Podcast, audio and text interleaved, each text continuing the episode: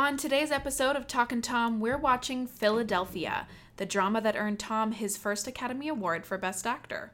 Philadelphia is a 1993 drama directed by Jonathan Demme and was the first major studio film to focus on the AIDS epidemic. So, if you're interested in a discussion about representation in media, Tom as a dramatic actor, and the cultural impact of this film, keep listening. My mom always said life was like a box of chocolates.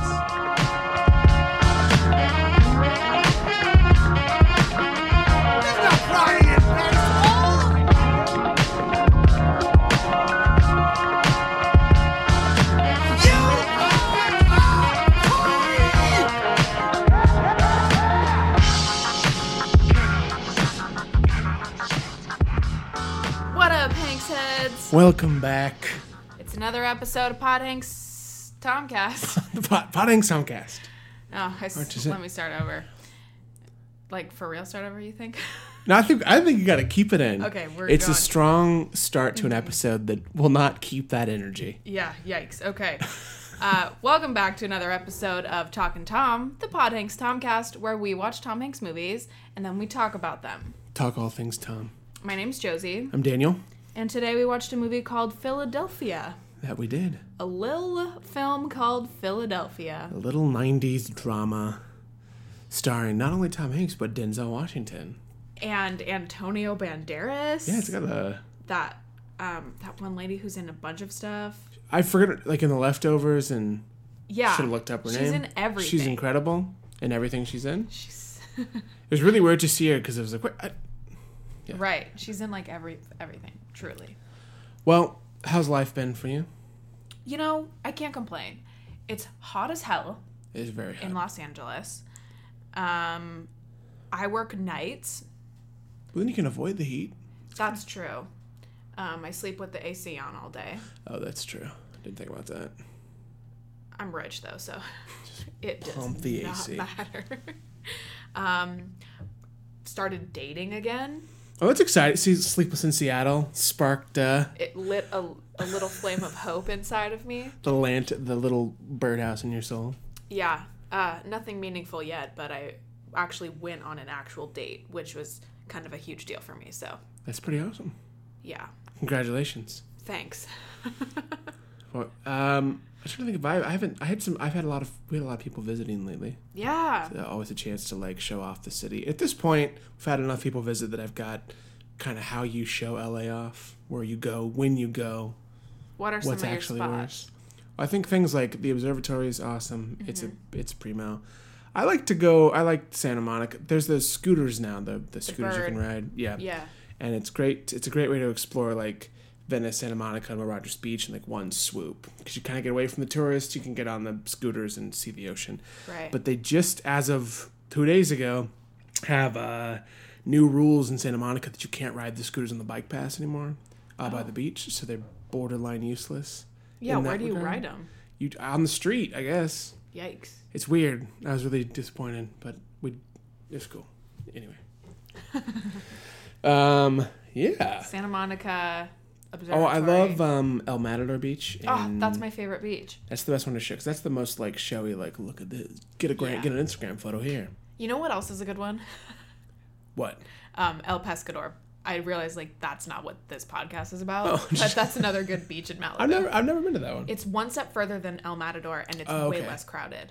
I'll have to try That's why. I like it. Does it have the cool little caves? No, it's pretty That's flat. Okay, but a good place to like hang out. Yeah, if you were gonna like go to the beach, that's a good beach Yeah. for that.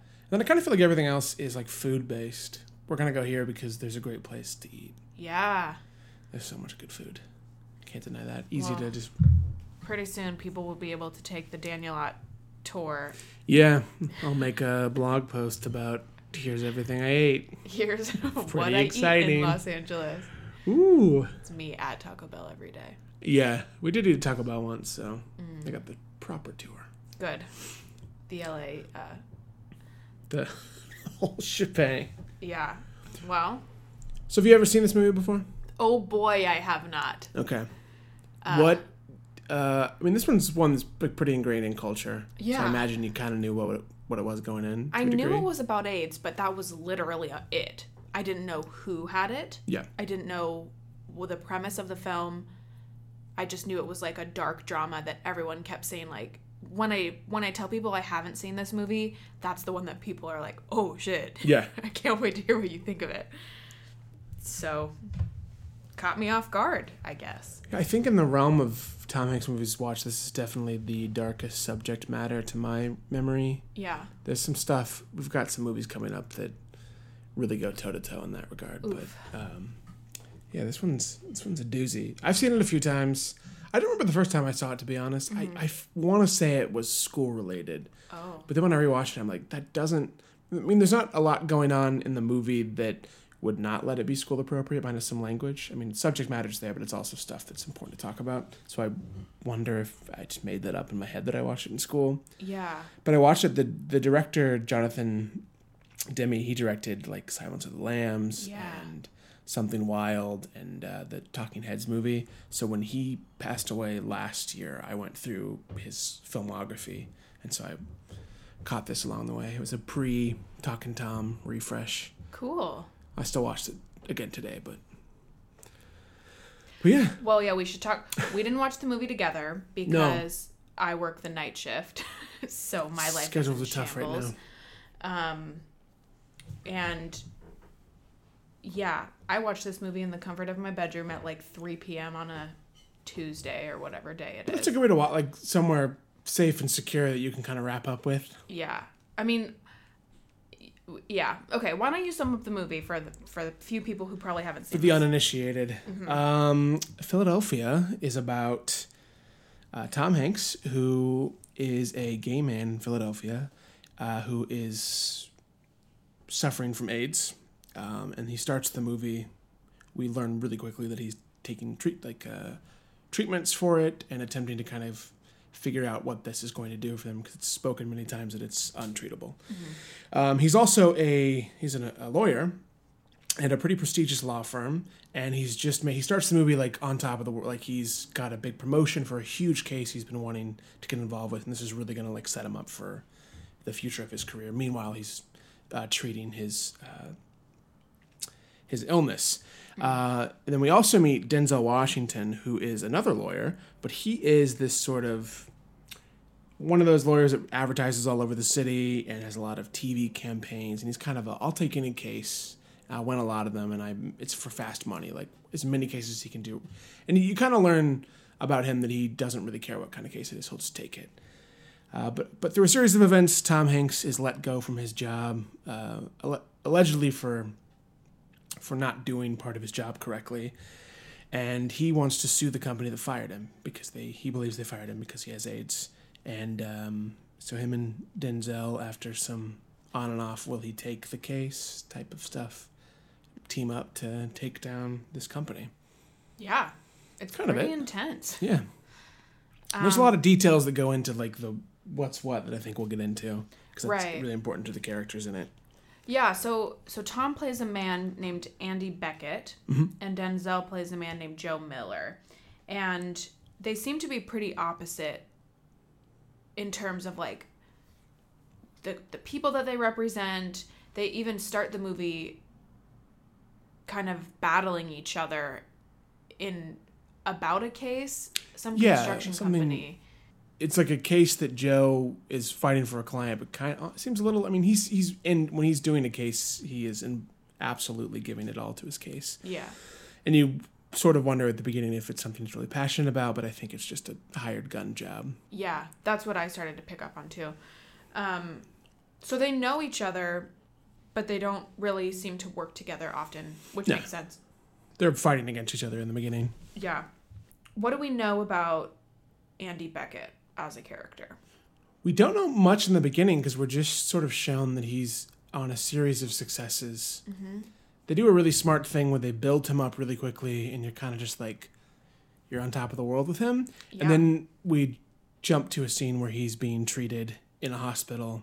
For they don't say it right off the bat. They keep kind of avoiding, but He looks perfectly healthy. yeah, full Too. head of hair. They're talking um, about like his blood something, and as someone who hadn't seen the movie watching it, I was like, weird. I wonder who's sick. Like, Yeah. I, I wonder if he's there preventatively. I had no. I really had no idea.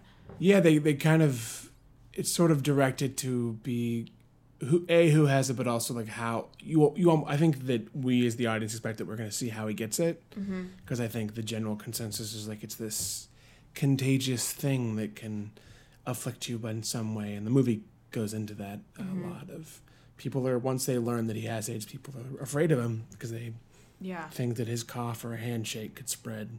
Yeah, and maybe we should before we jump into talking about who Joe Miller is, maybe lay out the context of like the climate that this movie is is was made in. Yeah, Um uh, things are different now, obviously, 2018.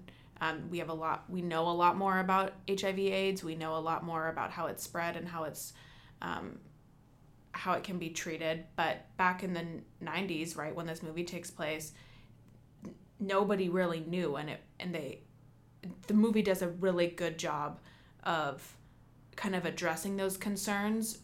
And the movie is made for the people who aren't understanding and are uninitiated and made to be really palatable for that kind of viewer. Yeah, you put two characters huge well-known actors huge big box office draws anyway denzel and tom and you put them in this movie about a subject that a lot of people are really uncomfortable with and that's part i mean we'll talk about that later but that's part of why this movie was such a huge success yeah. And I, it does paint a good job of the world at large at that point, um, in a way that do, sometimes vilifies people for it, but at the same time also points out that it is like an un, an uneducated problem. People have these assumptions that are incorrect, but they don't know they're incorrect yet. yeah. Um, because like the, we have there's a scene where Denzel goes to the doctor to like make sure that like shaking someone's hand couldn't spread something, and um, the doctor's like you can't get it that way, and but even the doctor's like, but do you want to do a blood test because like what I don't know what you're doing in your personal life, but yeah he kind of implies it's a weird it's a it's a very uh, da- not dangerous not in terms of stuff spreading, but dangerous in like the worldview where people people's assumptions are dangerous. Yeah, I remember watching. This is kind of a, a, a tangent that I'm going to go off on. In high school, 2009, when I was like a junior or senior in high school, uh, we watched a movie about AIDS, and I remember it being like one of those those movies that was like made to scare you Yeah. about how it's contracted and I think they touched a little bit about how it wasn't a disease that just like was contracted by people who had gay sex. Yeah. That's like the message. But it was like basically that was like just don't have gay sex and you'll be chill. Yeah, I- I feel like uh, that was how it was taught in Oklahoma schools too, where I remember it being taught very like fearfully, and like the ways you get it are like these immoral, quote unquote, immoral ways that. Right. But if you're just a good, you know, you're good and you're abstaining from things, and you're gonna be just fine. Yeah, like it was like a punishment. yeah, as if it was something we had. That, it was almost something like the homosexual community had done to themselves. Was Mm-hmm. almost in a way I remember it as a kid. That's exactly how I viewed yeah, it which is without obviously any all education. kinds of yeah. It's, Um, so which is super interesting because if this was released in '93 and you know this is the mid 2000 mid late 2000s we're still hearing this. Mm-hmm. It's uh, very very curious. It is. So Joe Miller, played by Denzel Washington, is also a lawyer. We talked about how he takes these cases. He's like the TV lawyer. He's the one everybody recognizes. Um, he's a huge homophobe. Yeah, He's like a- a and he's a new father. Yes. That's important too. Yes. the way he's presented is the way he approaches.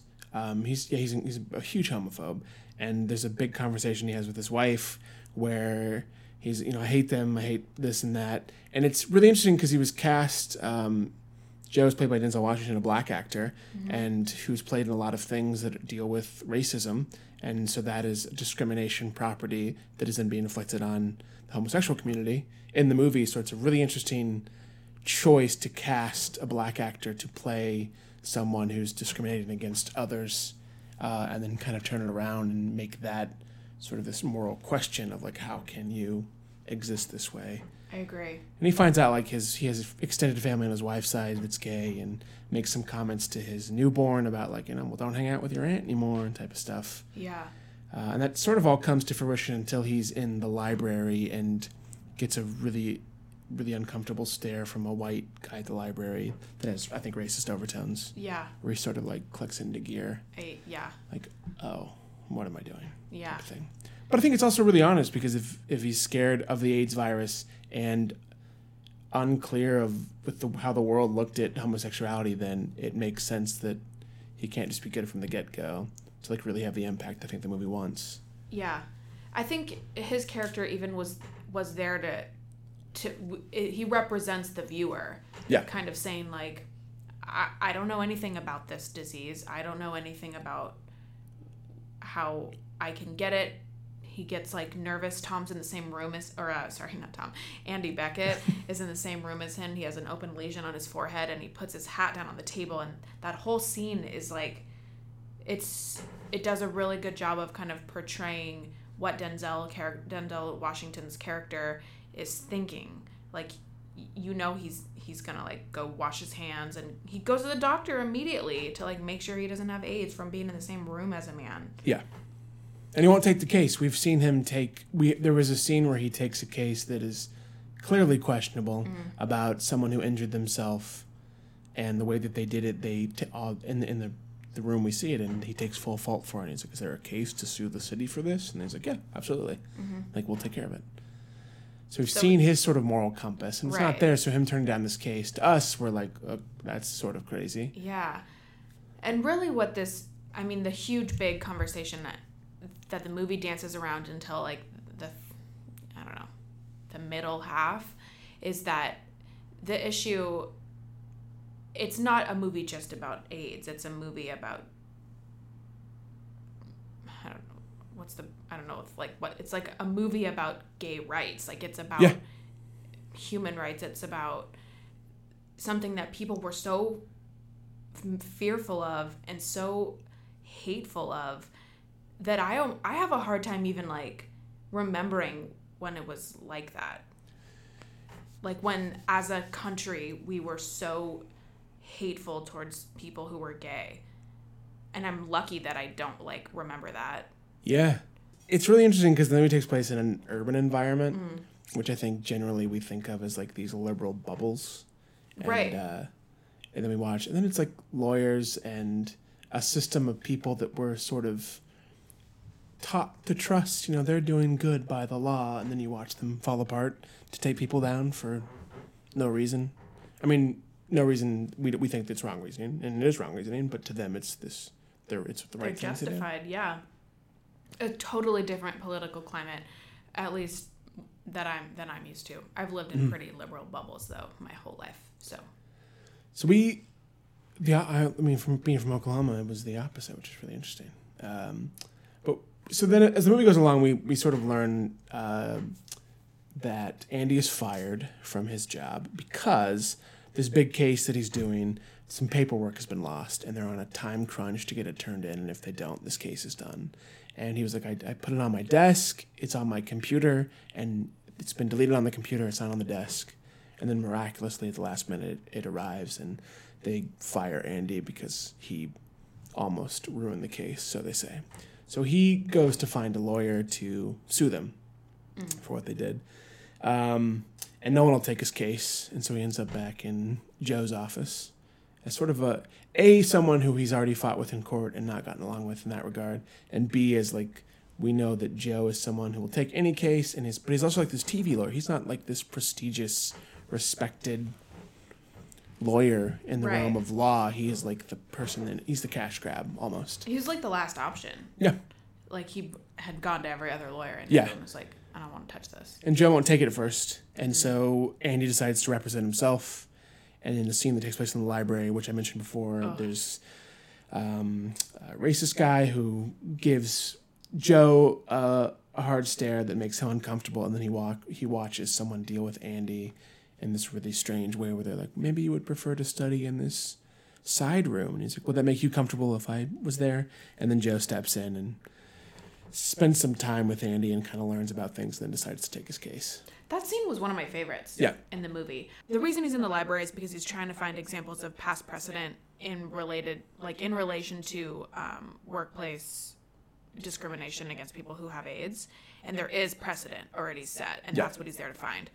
and he t- and the big point of that is that um, having AIDS counts as a handicap because not only does it lead to your eventual death, like your human body death, but it's a social death. Yeah. And that when when uh, Andy delivers that line when he says that, I mean that was like a a wonderful display of Tom's acting abilities first of all, but uh, just like it really drives like hits home that that we've just seen enacted. We've just seen the way people are looking at him in the library, so terrified and disgusted and like horrified of this man who's sick. Like it's so fucked up. It like doesn't even make sense. Like what? Oh, it's just it's like makes me hurt thinking about. It's like kicking someone when they're down. Like he's already sick. Why are you treating And, him like and that? he's physically deteriorating at that point. Like he's got noticeable. no hair, skinnier. And we as the audience are like watching him start his gradual decline. yeah. And, and I feel like it, it sort of is morbid in that regard because I don't think you have hope for what's to come in the court, but I don't think the movie ever presents hope and what's to come for Andy, Yeah. which is very dark, but also sets like a specific tone that uh, helps the movie Yeah. really get its message across. Yeah. So they eventually they work together. Yeah, They t- they go to trial. Comes a big courtroom drama for a lot longer than I thought. I, in my head, there was more of the beginning of the movie, but there's like No. 30, like- 25, 30 minutes of the movie, and then there's an hour and a half of the court. Yeah. We get a few moments where we see like Andy going to visit friends and family, and his partner, who's played by Antonio Banderas, like a really young Antonio Banderas before like he was a big notable actor, Before which is really cool. Boots. Before Puss in Boots, yeah, before he got into the Shrek He's most franchise. notice- notable. Uh, we were huge Mask of Zorro fans in my family, so we big on that. okay. But uh, yes, we, we see glimpses of his life, and then we start to see some, not as much, but some of Joe's home life that starts to shift as he starts to shift. Because in public, he starts to be approached by, like, he's asked out by a gay man and has a huge reaction to it. And he's already working with Andy at this point, but he's still got that deep seated discrimination kind of built into him. And his issue, just to step in for a second, his issue with uh, people who are homosexual is that he feels like it takes away from the like masculinity. Yeah. It- kind of in the same way that we saw in the in League of Our Own, Mm-hmm. the masculinization of women. It's like the feminization of men. Yeah. What he sees. Um, That's how he assumes everyone is. Yeah, he he thinks that a real man.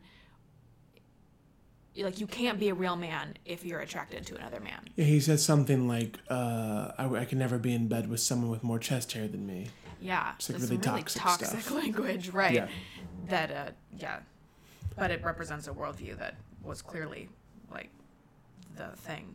And then it really starts to get hammered home when when they're in court and they're um, the people that they're fighting against, the company that uh, Andy used to work for, the m- things that they use to try and present this as why they're on the right, and it really starts to kind of irk it. Yeah. Joe. Well, as in as it would be, I assume with any kind of like illegal firing of somebody, like if you fired a pregnant woman or you fired um, a gay person, Yeah. like those are those are p- uh, classes of people that are protected. Like Mm-hmm. you cannot fire them for that being the only reason. So this company has to make the case that he isn't good at his job, and that's Mm. why he's let go. When everybody knows that that's not why he was let go. He's proven that he's a he's good at his job. Yeah, he started the movie getting promoted. Yeah. That's sort of the defense that they use um, to to go against them. And but they even bring in they they smartly bring in like they bring in an, a witness who was a woman who had contracted HIV. the Uh, good way. Yeah, she had in a blood transfusion accident had gotten in, and, and the way that that was dealt with versus this, where they're trying to prove like we're not like you know we we know people like this, Yeah, it's not about AIDS. which then inherently makes it worse because you realize Oh it's God. beyond the disease. It's this Homophobia. whole of yeah. Um, and as we kind of come to the conclusion of the movie, uh, in typical courtroom drama stuff, the good guys win, but not without loss. Uh, the one the one scene I really liked was uh, Andy invites Joe to a, I think it's his birthday party, and it's a it's a as as Andy calls it, it's a gay party, and there's a lot of like dress up and people are singing and dancing and but he gets Joe to come and Joe and his wife come and they spend time there and they have a big conversation afterwards It's sort of like Joe finally sees into Andy's world, like beyond this sort of thing he had painted on him as like the him for a human. Yeah. There's a, a nice little arc for for Joe where we see him very starkly on one end mm-hmm. of the issue. And I think by the end of the film he's totally on the other side. Yeah. And he has to, because he has to be, because I think he gets, I mean, his his personal life is affected because of this, and so he has to kind of shift how he presents himself. And but I think he's has changed, mm-hmm. is what we're left with. Um, then as the movie ends, we win the case. Some of the jury people uh, who approve of it, there's a few that disapprove of it, and that's shown to be there are still people who just can't get beyond that he's gay Right. regardless of the evidence. But ultimately, they win. Which I didn't think was possible. I thought juries had to be unanimous I don't know enough about. I thought that, but maybe it. if it's like a civil case or a Yeah, I, I don't know the details of that, but yeah, because I'm always I'm used to the movie where it has to be, and there's always you know the Twelve Angry Men. Yeah.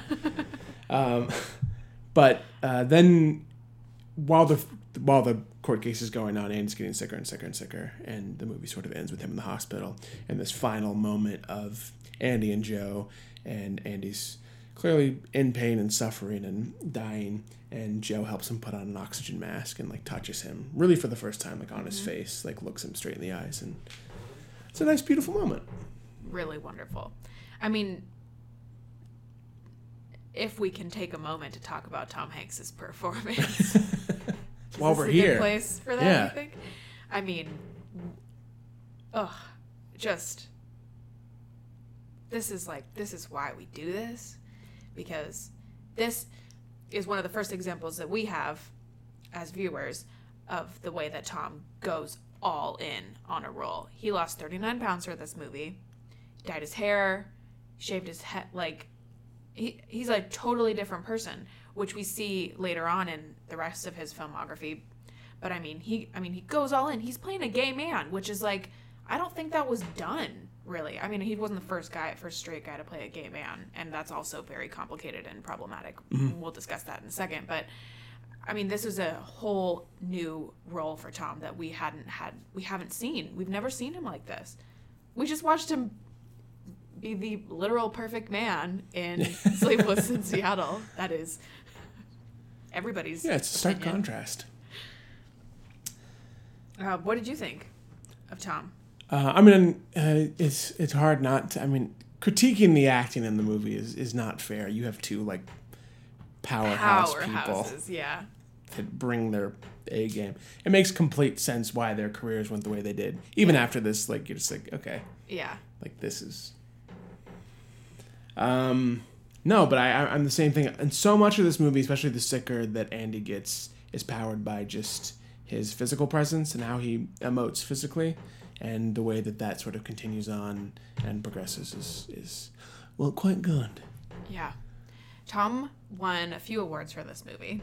Uh, he won the MTV Movie Award. Which what a strange correlation, like just in terms of that. Who knew? Uh, 93 MTV Movie Award for Best Actor, Golden Globe 1993 Best Actor, and his first Academy Award for Best Actor. I don't remember who he was competing against that year, but I it's hard pressed to beat It was a like Tom Hanks in I watched his acceptance speech after I watched Philadelphia, and I I don't totally remember, but in the clip, like while he's accepting his award, they cut to um, who's that guy that's in? I'm gonna sound like such an idiot. He's in Taken. He's like that guy. Liam Neeson. Yeah, I don't know. They just showed him a lot in the speech. Oh, it could have been. He might have been. Uh, Schindler's List might have come out around around the same time. So maybe Oh. they were both going for best actor. Do you think he beat Schindler's List? it's possible. Oh damn! I'm gonna look it up. Yeah, it was. He was competing against Liam Neeson in Schindler's List. Okay. Laurence Fishburne, What's Love Got to Do with It? Haven't seen that. Daniel Day Lewis, In the Name of the Father. Haven't seen that also. And Anthony Hopkins, The Remains of the Day. Wow, that's a loaded slate of people. Yeah. And he beat them. Wow. What an Congrats, icon. Iconic. And then he won for Forrest Gump the next year. Spoiler alert. That's a. That's a. That's a. We'll get. We'll get it. We'll save. We'll save Doubleheader. that. Yeah. Um. So, I'd like to. I, I'd be curious. Um. you had talked about it previously that there's some elements of this that are especially notable right now. We just had there was a movie that Scarlett Johansson was going to be in, where she was going to play a trans woman, and the internet rightfully freaked out that why would you not cast a trans woman in this role? Yes. Um, and she ended up backing out, and it's sort of interesting to put that on. So this is early '90s. Tom Hanks is going to play a gay man. Tom Hanks is a straight man. Um, where do you where do you sit on that? I know this is, this is a loaded question to bring up, but no, it was something that I was thinking about the whole time. Mm-hmm. Um, I mean, it's probably pretty obvious how I. I'm always like pro representation. That's Yeah. always the stance I'm gonna like. be crazy if to. you were like, I am. Yeah, yeah, yeah. Um, it's a, it's in the context of the time that this movie was made. It makes sense that this role was given to a straight white male. Like in the political climate, in the social climate, like people were not ready for an openly gay man to play a gay man. I guess that just seems yeah. No, there's such a layer to it because obviously we would want a gay man should play this role, but the movie is also about how the world viewed that Mm-hmm. and sort of this idea of would how would people have looked at this movie? Could this movie been made without having this star power? And how does that dictate was it is it worth making those choices to get the to get it seen by an audience? Right. like does this do enough good that maybe it can be done better in the future? And that's i think i struggle with that because i want representation belongs there. And in the sense this is going to get watched by watched by people and seen um, because of its star power by people um, but at the same time i you know i can't help but wonder what, could different been. and what could have impact it could have had for the gay community to have it represented properly I agree. So it's I did. tough I did look up some of some stuff in this. Um, the movie had at least fifty extras who were HIV positive. In Oh, the wow, movie, okay. Including featured pretty prominently in the courthouse. Mm-hmm. There was even I think a woman who has a turtleneck on who has like visible lesions on her face in Oh, the okay. movie, which is incredible. Yeah. That is from what I know of that time period and the way that movies are made. That just like that's a huge step. It's better than nothing, obviously. And I don't know how we feel about like baby steps, whatever. Um, and that also Tom and Antonio Banderas, who I can't remember his character's name, they had scenes together that were cut out of the movie that kind of um, put more light onto their relationship. I think there's a scene where they're in bed together. Do we ever see them kiss in the movie?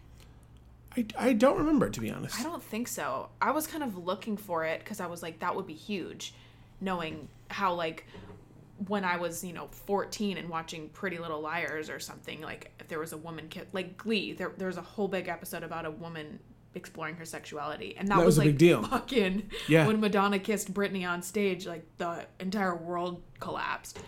I, I have to look into it. I, I would wonder if the studio would, would prevent that and cut stuff out from that. Yeah, well, they did for sure take out those scenes where mm-hmm. Tom and Antonio are in bed together because I'd read a Tom interview about it. Um, which is just, it's interesting. I think it was probably, I think, with my limited understanding of how movies are made and the way that progress is made socially, um, I think that was the right call to put two big, huge players like Tom and Denzel. And I and I read a Ro- the Roger Ebert review of the movie where he specifically notes that this movie did it had the same level of cultural impact that um, Guess Who's Coming to Dinner had. Yeah. The movie about um, an interracial relationship. That's like what this movie Philadelphia did for the gay community and the HIV positive community. What Guess Who's Coming to Dinner did for Yeah, I would have to assume that from a from the filmmaker's perspective, it was the option of the studio will not let you make this movie because Yeah. the studio has no interest. The studio doesn't care about getting it made; they care about the money from it.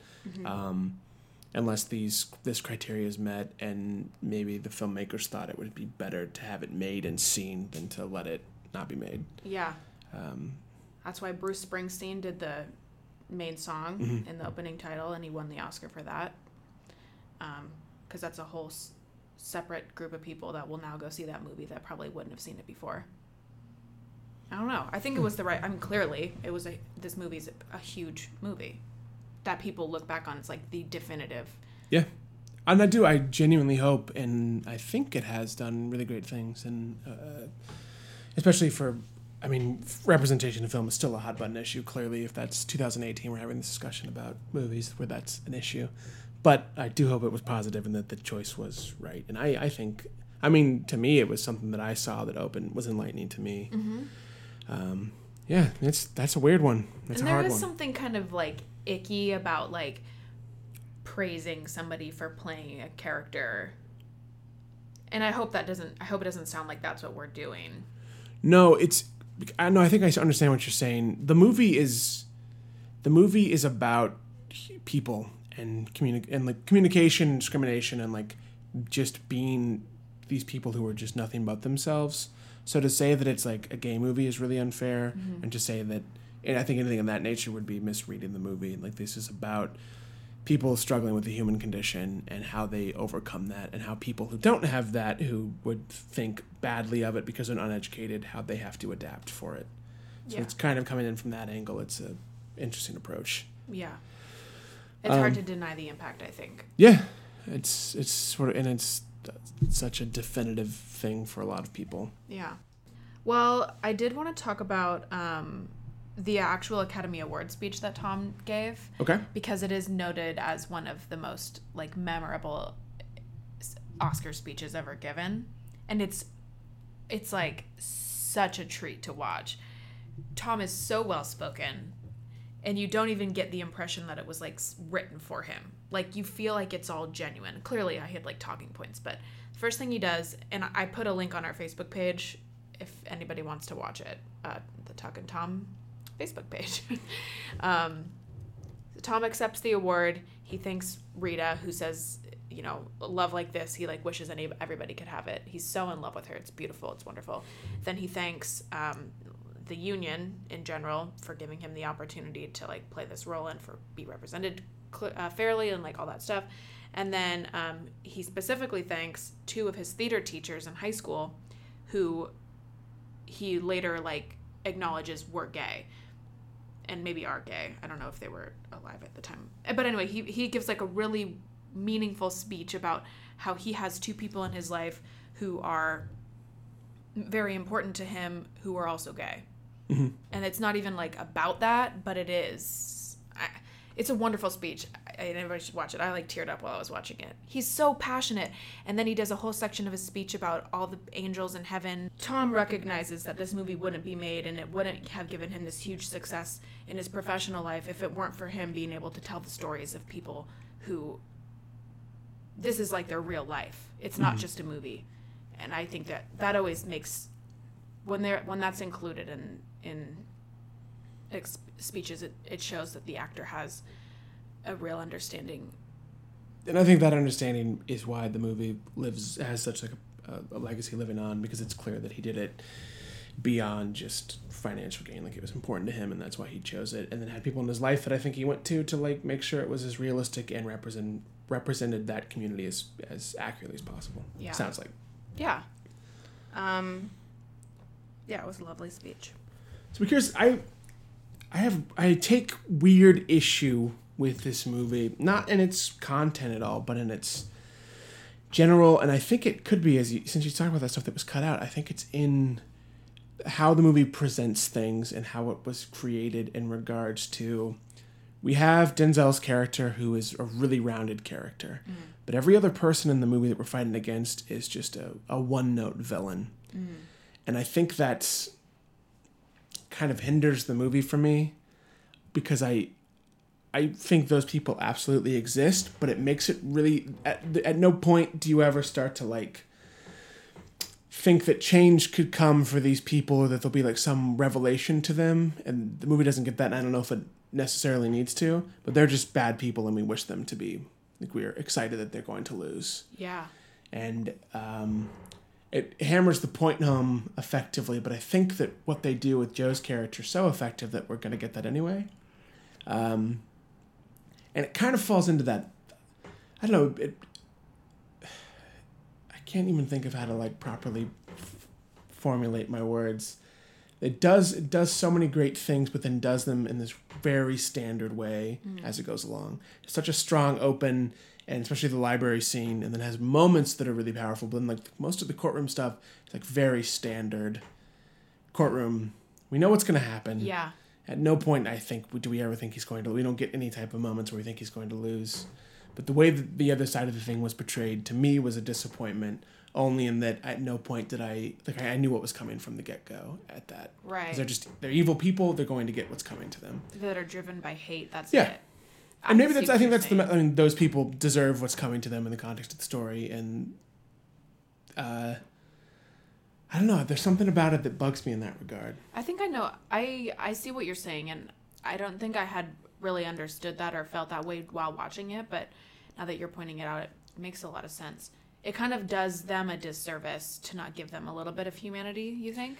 Yeah, and it's not even that I think that they deserve it, but it would make for an int- I think a more interesting rounded experience to kind of see is anything that's happening to them changing because I think people do exist that this they're not going to change.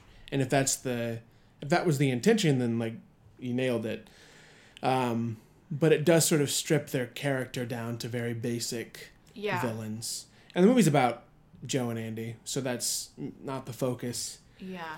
but it does take there are moments spent with Joe and Andy that I think could be even more powerful if we saw sort of this that what they were doing was doing something beyond just this you know hurting these people financially Yeah.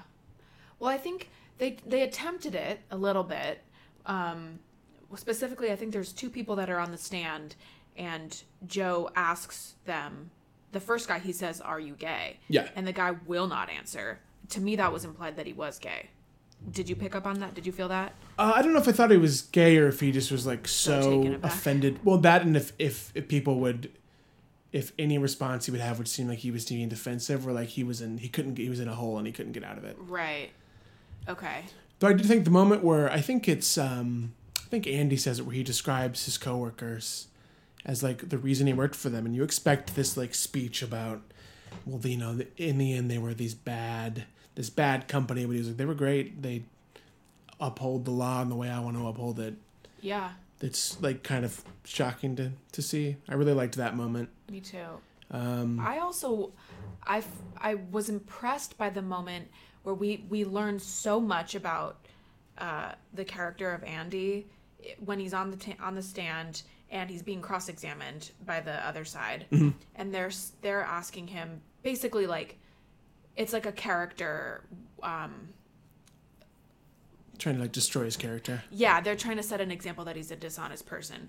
We find out that Tom has been in this long term relationship for, you know, forever with Antonio Banderas' character.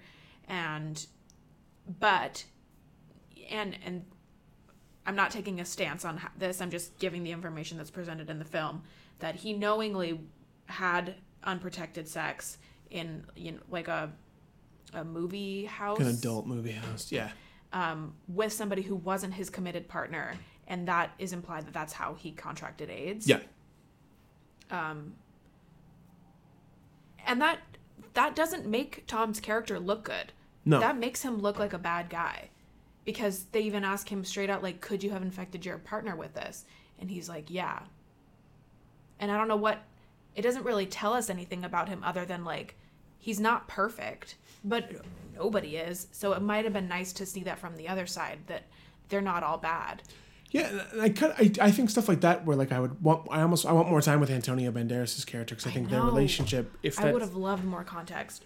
Uh, because I think that moment is huge because it, it adds more to to more to Andy's character to like really get into like this is just a human he makes as many mistakes as anyone and has to like deal and cope with them and is now like in this cycle of not destruction like, like things are going really well for him and I don't know it's yeah it's it's it's all tough.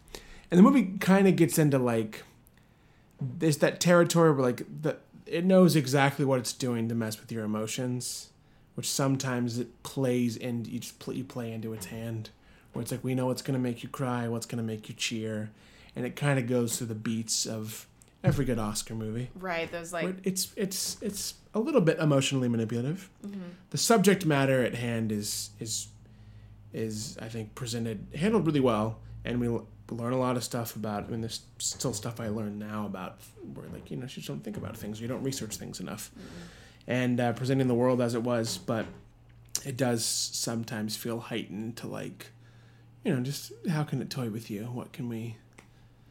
We're, we know how to get the emotion where you're gonna like really take into this moment. Are you referencing the two minute long home video sequence at the end of the film?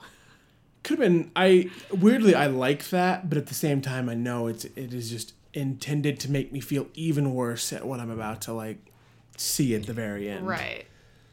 um because it doesn't necessarily add anything to anyone's character it just sets you up with more information to make you feel worse Right. So that you, when you leave that theater and you're ready to make your vote for which movie's the best of the whole year.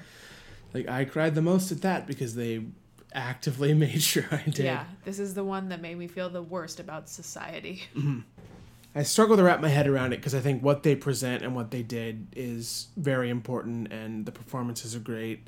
Um, but some of the way they got there frustrates me from a filmmaking perspective. Yeah.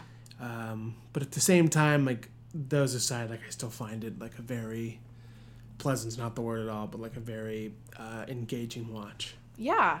I watched the whole thing through. I could have been swiping on Tinder the whole time and I wasn't. Be a weird one. That's like a Seinfeld sketch. oh, Uh, yeah, well, yeah. just not Schindler's List. Yeah. um, okay. So, how do you think? Well, who's the director again? Uh, Jonathan Demme. And how does this film compare to the other ones you watched in your little binge of? He, uh, it's kind of, it's kind of like a middle thing. Okay. He did, I think, Silence of the Lambs is maybe a masterpiece, Mm. and I, he does a, a great '80s comedy called Something Wild that I think is incredible, and Stop Making Sense, which is the Talking Head documentary. Right.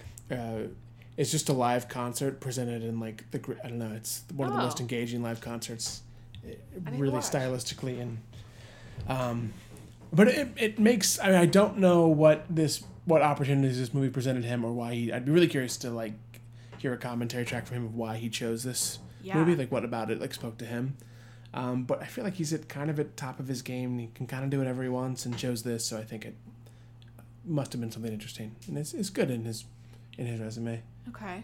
And what about Tom?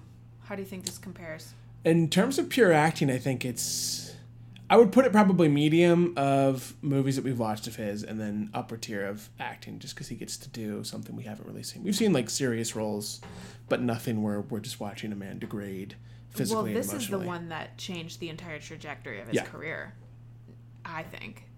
I mean, I don't know, but I think I put it in the back of my head because when I want to think of like great Tom Hanks performances, I don't want to think of this only because it makes me feel bad. Because you're like, uh, true. this is the one. This is it. Um, What about you?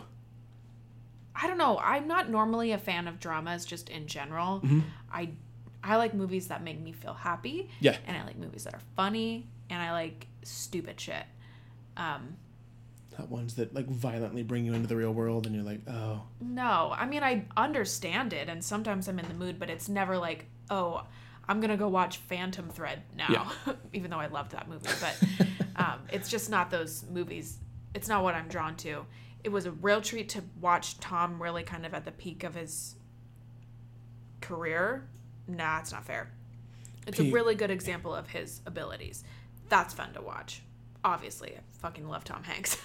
It's like at the it's like at a plateau usually sounds like a bad thing, but it's at the plateau where like he now is at the top and then just doesn't stop. yeah, and it seems like out of all the dramatic roles we've had a chance to see, kind of him dipping his toe into, and um, also contrasting this to Sleepless in Seattle, which had come out in June of '93, even though the last podcast I said '94 a hundred times, and I'm sorry about that.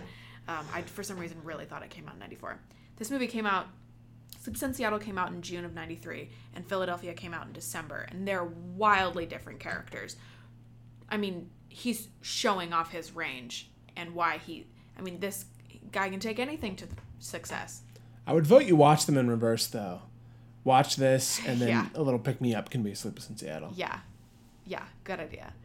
Um, so it was it was enjoyable to watch him. I think everything lined up perfectly for him in this movie. The character was great. He did a great job. The script was great. The movie was great. and it it's just neat. It just worked out. And I think it had a huge cultural impact that we still feel. Absolutely. I'll give it five stars. I don't know where I, f- I think I would put it at like um, around three ish. okay. I think. Again, killer, killer, killer performances, and uh, beautifully laid out subject matter. But the filming kind of bugs me. I can understand. So that wraps up our conversation about Philadelphia. And now it's time for our favorite segment. I'm not going to do a drum roll because we did it last Oh, time. yeah, Hanks Hanks happenings. Happenings. We're getting really good at that. Yeah, we're in sync now. Yeah. What do you got? Well, there's so much always. Uh, the one we're going to focus on today is something that we talked a little bit about. I think I don't know what episode, but we've talked about it in the past. How we really wish that there was an outdoor movie type of any Tom Hanks film, so then because we could go to it. Guess what? There is. Cinespia is doing a showing of Big on Saturday, August 25th at the Hollywood Forever Cemetery. Um, it's a 30 year anniversary of the movie Big, and they'll be playing it on the big screen. I mean, we're not affiliated with it at all, but um, And we don't have any cool like. Go to this website slash Pod Hanks Tomcast. right. I mean, It just looks cool, and we want to go. yeah, I'll be there for sure. I think you're still figuring out if you'll be able to go. Yes, no Which is fine. promises. Hopefully, Tom Hanks is there. He won't be. That would be awesome, Um, but probably not. but uh, yeah, I'll link that. Um, and hopefully, if you guys are there, hang out. Come see I'll have a cute picnic blanket or something. Need like a picnic blanket with Tom Hanks's face on it, or just the podcast logo. You could be like, "Whoa, That's a great that's where you find these people." I'm on the case. Yeah. If you're interested, oh wait, what movie are we watching next? Oh, uh, oh, it's Forrest, Forrest Gump. Gump, right? Yeah, We need to go out to eat at Bubba Gump's. I've never been. I've only been a few times. We'll talk Only about it a few times. That's, that's an important detail. That would be funny. We should do Forrest Gump and then a Forrest Gump review of Bubba. Or wait, A we should do Forrest Gump and then a, a review, of Bubba, Gump. Gump's. as a minisode. Yeah, I love or just in the episode. I guess minisodes are how we should do whatever, it. But whatever. We're breaking some real podcast ground here. it's gonna be awesome. I'll have some shrimp. yeah, I won't, but I'll watch you. Oh yeah, fair. Cool. okay. Um so, if you're interested in continuing the conversation, I especially would love to hear anybody talk want that wants to talk about the issue of representation in this film. Um, if anybody can offer some of their own personal insight into the actual climate of the world when this movie came out, or even the U.S., just like anybody who's older than me Yeah. that can offer any insight would yeah, love and, and to in how in media representation for movies and film, how how how things like this were viewed. yeah, I think there's a lot of stuff that we can really talk about, and I would love to hear. Mm. And Um, we're too young to have. We grew up past it, so Yeah, I mean, we're lucky enough that things are different. Yeah. now. They feel different. They might not be, but they feel it. For me, a white woman living in Los Angeles. Um, cool. Uh, you can do that by visiting our website, talkintom.com. That's talking without the G. We've also got a Facebook group. We've got an Instagram. We've got Twitter. We've got a SoundCloud. Everything's under Pod Hanks Tomcast. That's where you find us. I'm available by DM. Hit me up. And Tom, if you're listening, let us know, and we'll uh, schedule that interview. Oh my god. Yeah. Great. Um, okay, well, we'll see you guys in a couple weeks. Uh, my name's Josie. I'm Daniel. Thanks, Thanks for listening. listening.